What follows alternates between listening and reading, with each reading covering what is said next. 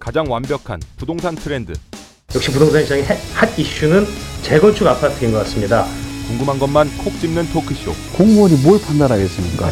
정치적으로 시달리고 언론에 시달리고 이렇게 하는데 할 말 다 하는 토크쇼. 많이 올랐으면 위험도 높다는 점은 알찬 정보만 모은 토크쇼. 리얼 직격 부동산 토크쇼. 찍덕찍덕.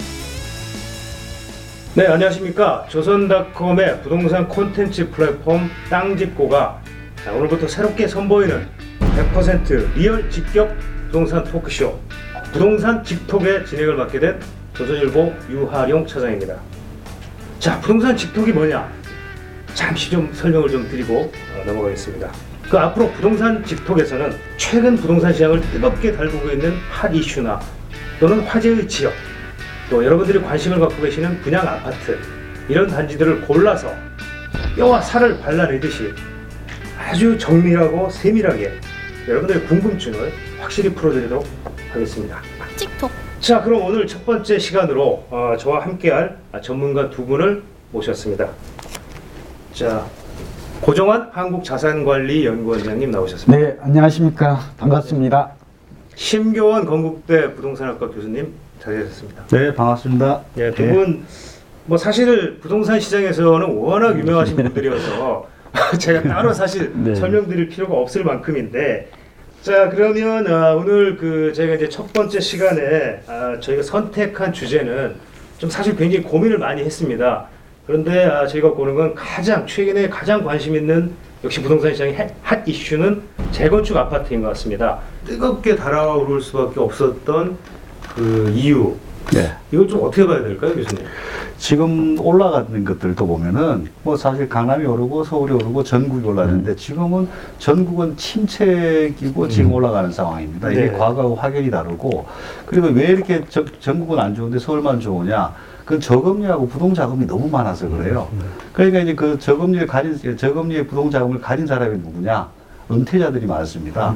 이분들은 지금부터 투자에 실패하면 끝장입니다. 그렇죠, 뭐 30대 하면 한번 실패해도 나중에 또할수 있는데 그분들은 정말 안전한 데야 돼요. 그럼 제일 안전한 데가 어디냐? 음. 강남 재건축에 몰린 거죠. 일단 이쪽으로 자금이 몰렸다. 그리고 이 추세가 당분간은 갈 것 같아. 그러나 이 추세는 오래 가지는 못한다. 좀 지나면은 반드시 조정을 겪는다. 음. 그래서 그런 것들이 올라가면 올라갈수록 그런 위험이 다가오기 때문에 지금은 정말 잘 고르고 조심해야 된다라고 볼 수 있겠습니다. 네, 우리 신 교수님 말씀에 이어서 상당히 중요한 말씀을 저도 좀 배웠는데요.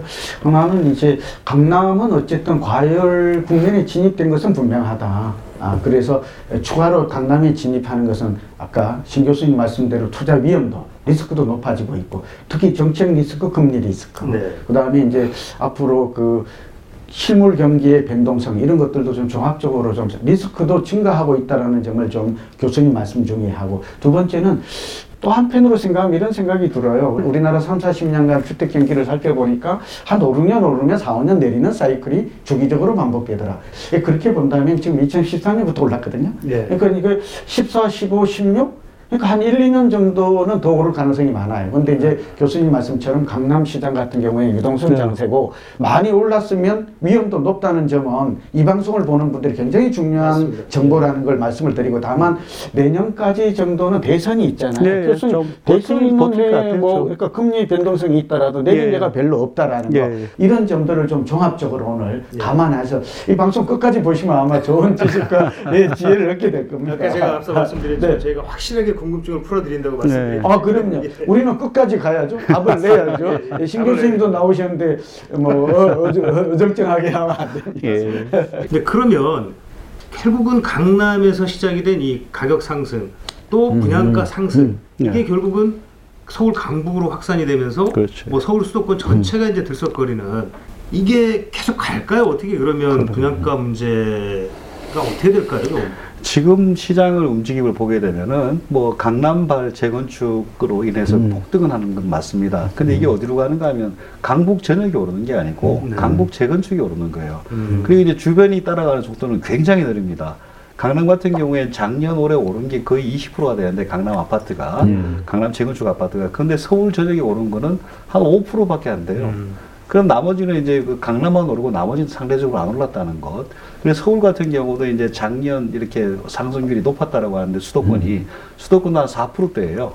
지금 현재는 이제 2008년 이후에는 사실 평균이 한 2.5%에서 움직입니다. 2.5%에서 표준 편차 빠- 따져보면 한 3% 이렇게 내외로 움직이는데 지금 전국적으로 본다면은 절대 과열기는 아닙니다. 그냥 자연스럽게 나타나는 고점이고 이제 누가 얘기하듯이 하락할 것이다라는 얘기를 하고 있습니다. 좀 이상한 게 불과 두세 달 전만 해도 모든 전문가들이 하락한다, 네, 폭락한다 이런 그랬었죠. 얘기하다가 네. 어떻게 두 달 만에 이게 말을 폭등한다라고 바뀔 수가 있겠습니까? 그렇죠. 경제가 바뀐 것도 아니고 아무것도 안 바뀌었어요. 오히려 더 나빠지고 있는데 폭등한다 그래요. 그러니까. 그러니까 이게 아주 지역적으로 일부 시장만 되는 거고 일부 시장이 버티는 한은 이제 일부 지역까지는 버티겠지만은 전국적으로 버티기 힘든 시장. 음. 그래서 소비자들 입장에서는 철저하게 옥석 가리기를 해야 됩니다. 아, 그렇죠. 지금 말씀 듣고 보니까 이제 저도 생각은 비슷한데 약간 또 다른 생각도 있어요. 두 가지가. 하나는 강남발 이런 재건축이 강부 지역까지 예. 왔죠. 강북에 예. 왜냐하면 예. 용산, 마포, 뭐 그렇죠. 여의도, 목동까지 예. 다 들썩거리니까. 재건축이나 재개발 예. 위주로 갔죠. 우리는 이걸 이제 두 가지 얘기를 하죠. 하나는 지역 확산의 법칙. 과거에는 확산이 됐어요. 근데 교수님 말씀대로 이번에는 그런 것들이 좀 미약한 것 같아요. 예. 그리고 또 거의 이제 강 남에서 내지 그렇죠. 강북에서 특정 지역 재건축 재개발 네, 그리고 또이 풍선 효과도 우리가 생각해 볼 수 있어요. 과거에 제가 이제 고 노무현 대통령 시절에 그때 제가 좀 활동을 많이 예, 했는데 맞습니다. 지금하고 예. 비슷해요. 왜냐하면 그때도 과열되니까 이제 규제가 나오기 시작했거든요. 예, 못 잡아서 그런데 강남을 잡으니까 막 판교라든지 분당이라든지 이제 저 용인까지. 그 우리가 버블 세븐 버블 세븐이 나오고 그게 뭐 그런 그게- 일이잖아요. 네, 그러면서 막 목동까지 이제 강북하고 맞습니다, 저런 적이. 근데 이런 현상이 이번에는 신 교수님 진단대로 현실화 되기는 어려울 것 같아요. 그 이유가 이제 이 사람들이 좋게 보면 스마트해졌다 볼수 예. 있고 불안감을 싫어해요. 불확실성을. 그러니까 확실한 것만 하자. 이게 양극화를 심화시키는 원인이 되고 있다. 이런 건 우리 이 방송을 보는 분들이 꼭 유념해야 될 것 같아요. 네. 뭐 대책은 좀 필요한데 예. 필요한데 그야말로 하, 참 고민스러울 것 같아요. 제가 제가 국토교통부의 주택 정책 담당자라고 하- 하더라도 굉장히 좀 고민스러운 아, 상황인 것 같아요. 그것도 답답한 게 국토교통부가 왜 판단을 해요? 음. 그, 그 판단하는 게 공무원이 뭘 판단하겠습니까? 정치적으로 시달리고 언론에 시달리고 이렇게 하는데 그런 것들은 이제 제3의 위원회라든가 여기서 시장을 판단하기는 아프고 넘겨서 주기적으로 예. 판단, 시장 판단을 거기서 하면은 거기에 따라서 정책을 집행하면 되는 거지. 음. 자기들이 판단하고 자기들이 집행하고 음. 그리고 국회에 불려가서 요거도 먹고 그다음에 언론에도 요거도 먹고 그러니까 정책을 만들어야 되는지 안 만들어야지 올- 갈팡질팡하는데 적어도 시장 판단이나 이런 것들은 예. 시장 기구라든가 음. 전문성을 가진 집단들이 판단을 하고 그게 집행하는 게 더 낫지 않을까라고. 또 공무원들은 좀 한 발짝 늦잖아요. 그렇죠. 이제 좀 보수적이고 어, 단계별로 내는 거는 이해는 하는데 현장의 목소리를 좀 더 충실하게 듣는 그런 기구 말씀하신 거 이런 것들이 좀 보완됐으면 좋겠다. 좀 폭넓게 말이죠. 그렇죠. 늘 나오는 신문에 나오는 이런 사람들 앉아서 데이터나 수집하는 이거 말고 이 목소리를 들을 필요가 있다. 전 세계에서 일주일 단위로 통계 뽑는 나라는 우리나라밖에 없습니다. 아, 그러네. 전부 다 월별, 분기별로 뽑지. 주택 가격 예, 예. 대해서 일주일 단위로 뽑는 것도 어렵고 예. 뽑아봐야 그게 정확하냐. 그리고 요번 주 오르고 다음 주 내렸다는 게 무슨 큰 의미가, 의미가 있습니까? 있느냐 단계변 예. 그리고 강남에 좀 관심 좀 안 가졌으면 좋겠어요 예, 공무원들이 일급 공무원들이 전부 다 강남에 산다 이런 보도 나왔죠 절반 이상이. 강남에 부동산을 갖고 있다. 예. 아, 살고 있거나 갖고 있다 뭐 이런 얘기인데 막 그것도 연관성이 없잖아 설마 공무원들이 강남 사니까 강남을 그렇게 하겠습니까 지금은 또 최순실이가 강남 사니까 또 이렇다 이래 근데 이거는 좀 과장된 것 같고 어느 시장이든지 그러니까 우리가 주식 시장으로 보면 우리 유 차장님 예, 가- 서울 강남시장은 그 말하자면 삼성전자 같은 곳이에요. 우리나라 경제가 좋든 안 좋든 그렇죠. 그거와 삼성전자는 관계가 없어요. 외국인들이 삼성전자를 매입하는 목- 목적은 대한민국의 경제의 미래가 좋기 때문이 아니에요. 삼- 삼성전자 삼성 그러니까 수의 크기가 달라요. 그리고 이제 강남은 좀 이제 조금 있죠. 있고 우리의 주거 안정이나 복지 쪽으로 가야 된다고 봅니다. 틱톡. 자, 그래도 일단 뭐 저희가 앞서 말씀드린 것처럼 어찌됐건 이 소비자들의 관심은 그래도 참 재건축 쪽에 여전히 많이 음. 좀 쏠려 있는 상황이거든요. 네. 그래서 저희가 좀 새로 이 재건축 분양하는 재건축 아파트들 중에서 어, 좀 가장 좀 관심이 갈 만한 단지, 가장 좀 인기가 있을 만한 단지 이런 데를 좀 선정을 해서 두 곳을 지금 저희가 사전에 좀 준비를 했죠. 네. 예, 그래서 두 곳이 이제 네. 잠원동의 신반포 18차, 24차 통합 재건축 단지 네. 그리고 경기도 과천에 있는 과천 주공 1단지 재건축 아파트. 네, 그이두 곳이- 제가 좀 설명을 예, 할까요? 그- 최근에 재건축이 이제 개포, 뭐 반포, 압구정 이렇게 뜨거웠는데 오늘 두 개 단지가 이제 분양을 앞두고 있는데요. 서초 잠원동 통합 재건축은 신반포 18차, 또 신반포 24차로 돼 있고 이게 세대 수가 이제 258가구에 크지는 않아요. 작은- 예, 작은 예. 단지로 돼 있고요. 근데 이제 역세권에서 한 500m 돼요. 잠원역인가요? 예, 자문형에서 가깝고 그렇게 되는데 이게 대형 평수로 돼 있어요. 이 아. 단지들이. 근데 이제 우리가 주목해야 될 게 대지 지분이 비교적 높아요. 아, 그래서 예, 예. 예. 그래서 투자 가치가 좀 있다 이렇게 이제 보는 것인데 평당 우리가 오늘 이제 저는 예, 가치 분석 이제 토지 가치 우리가 이제 땅 짓고잖아요 예. 토지 가치가 굉장히 중요한 것인데 어 이게 보니까 평당 땅값이 7,300만 원 네. 평균 이렇게 돼 있어요 이게 오늘 중요한 투자 가치를 분석하는데 중요한 키워드가 되죠 또 재미나는 게 이게 지금 주변에 그 시세가 4,300만 원 정도 돼요 분양가가 그러니까 꽤 높죠 주변에 이제 신규로 예, 분양가 아파트들 분양가가 아파트가 4,300. 예, 근데 사실은 예. 프리미엄까지 붙었던 걸 감안하면 더 돼요. 음. 더될 수 있어요. 더 예. 높아질 수 있죠. 예, 예. 6천까지 가 있어요, 사실은. 음. 그러나 이제 거래되는 분양권 시세는 예. 6천까지도 6천 왜냐면 입주했을 때, 아, 예. 입주했을 때 이게 이제 그, 그 신반포의 그 뭐 아크로 리버파크라고 아, 이, 예. 이 같은 경우 입주를 했는데 그렇죠. 뭐 6천 34평이 막 이게 무슨 22억까지 맞습니다. 간대요. 예, 예. 그- 또 하나가 지분이 좀 늦, 늦다 보니까 추가 부담금이 좀 낮아요. 저희가 지금 볼 때 추가 부담금이 꽤 낮아요. 그러니까 신반포 18자는 52평 들어가는데 추가 부담금이 1,500밖에 안 나와요. 이거는 지금 앞- 지금 평수가 그럼 몇 평 몇 평이 있는 겁니까? 아, 지금 평수 자체가 예, 신반포 18차가 49평, 아. 신반포 24차가 39평이에요. 네. 하여튼 이렇게 되다 보니까 예, 예. 이제 중요한 게 그게 이제 52평을 들어갈 때 지금 말씀하신 거는 네네 이제 1억 추가 부담금이 네, 많지가 않아요. 아, 예. 네, 그래서 어 이게 오히려 뭐 신반 포 24차 같은 경우에는 오히려 그 39평에서 42평 들어가는데 한 7천만 원을 돌려받는다. 예, 예. 아, 지금 반포 개포 이런 현상이 그렇죠. 나타났잖아요. 이것 때문에 예, 예. 지분 가격이 오르고 지금 이게 중요합니다. 오늘 예, 그러니까 신반포 24차에 39평 네. 소유주가 아, 새로 네, 재건축해서 42평. 들어간 아파트에 42평을 들어가는데 받을, 받을 경우 네, 예. 약 7,500만 원 정도를 정도를 돌려받는다. 네, 지금, 돈 예. 하나도 안 내고 아, 그러니까 오히려 돈을 더 현금으로 받는 돌려. 거죠. 예. 아, 그러니까 이게 지금 재건축이 빨라질 수 있고 그 이유가 비밀이 어디 있을까요? 고분양가에 있다니까요. 지금 아, 하고 싶은 얘기가 예, 예. 그 얘기는 그렇죠. 그 고분양가에 있고 또 분양이 잘 되고 근데 이것도 이 분양을 받는 사람도 당첨만 되면 또 지금 지분 가격을 해서 일단 이렇게 되면 네. 이 가격 또 그러니까. 최초 더 오를 가능성이 많다. 그래서 지금 투자 가치 측면에서 짚어보는 거죠. 네. 그, 예. 저는 뭐 한강변 그쪽에 반포라든가 이쪽은 워낙 좋은 지역이고 아, 그리고 뭐 중장 예, 예. 중장기조로 봐도 워낙 좋은 지역입니다. 그리고 중장기조로 봤을 때 지금 버스 터미널이 그 과거 나중에 어떻게 될 것인가 음. 터미널이 시설 폐지되고 바뀐다면은 아마 코엑스로 어마어마한 코엑스로 그렇죠. 바뀔 예, 예. 거예요. 그 코엑스가 바로 도보권에 있는 거니까 업무라든가 문화, 편의 같은 게 중장기적으로 굉장히 좋을 것 같습니다. 지금보다도 더 좋아진다. 더 좋아질 가능성이 그렇죠. 높죠. 그게 이제 뭐 당장은 아니지만 한 예. 10년 이렇게 봤을 때, 10년 이상 봤을 때 더 좋아진다.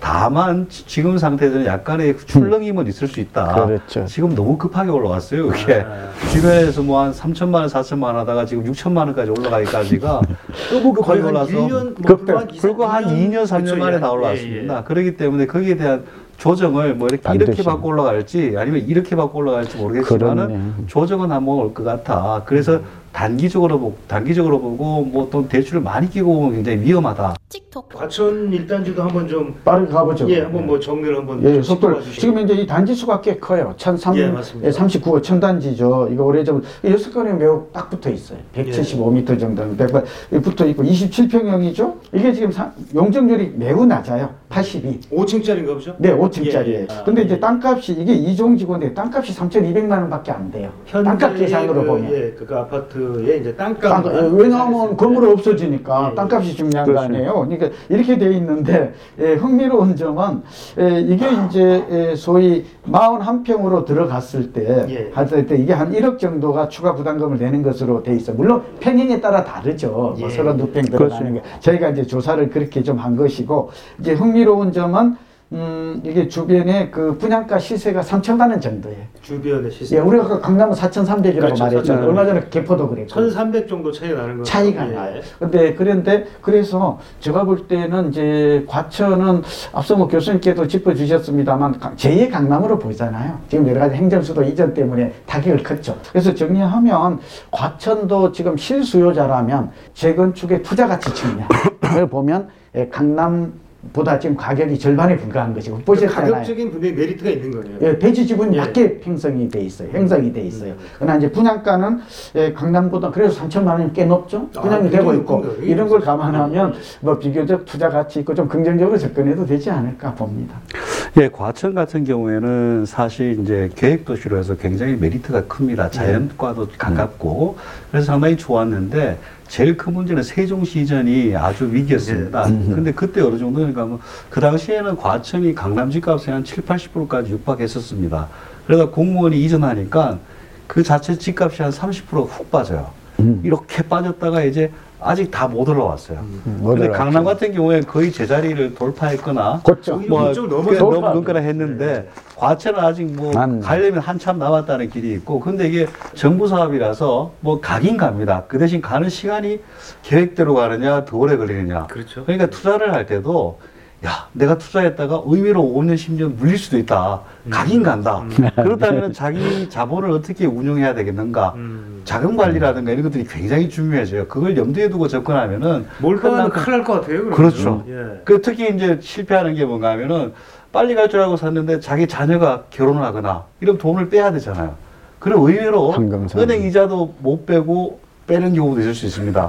그렇죠. 그래서 예. 그런 것들을 좀 두루두루 살펴서 본다면은 과천도 굉장히 좋은 땅입니다. 그렇죠. 제가 투자 포인트를 교수님에 이어서 오늘 준비한 자료가 있어요. 예, 예. 차장님, 음, 네, 잠깐 한번, 말씀드릴게요. 예, 이게 지금 공시지가 변동률, 재건축은 땅만 남아 있잖아요. 아, 그렇죠. 그래서 예. 땅값의 변동률을 보면 네. 앞으로 가격이 어떻게 변동률을 그렇죠. 유지하는데 도움이 되죠. 그래서 살펴봤더니 어 얘는 급등하고 있네요. 신반포 쪽에 예, 그래서 예. 교수님께서 자꾸 조정이 올 수 있다, 과열 신호가 나타난다, 주의하라. 우리가 이러고 있는 거거든요. 이 오히려 너무- 그래프를 너무 보면 급등을 했으니까. 아, 그럼요. 예. 그리고 고점을 돌파했으니까 얘는 좀 이제 예, 위험도. 좀 한번, 아, 네. 그런데 과천을 한번 보시면 아. 얘는 좀 밀려 떨어졌다가 확 떨어졌다가 이제 행정수도 반응이. 없어요.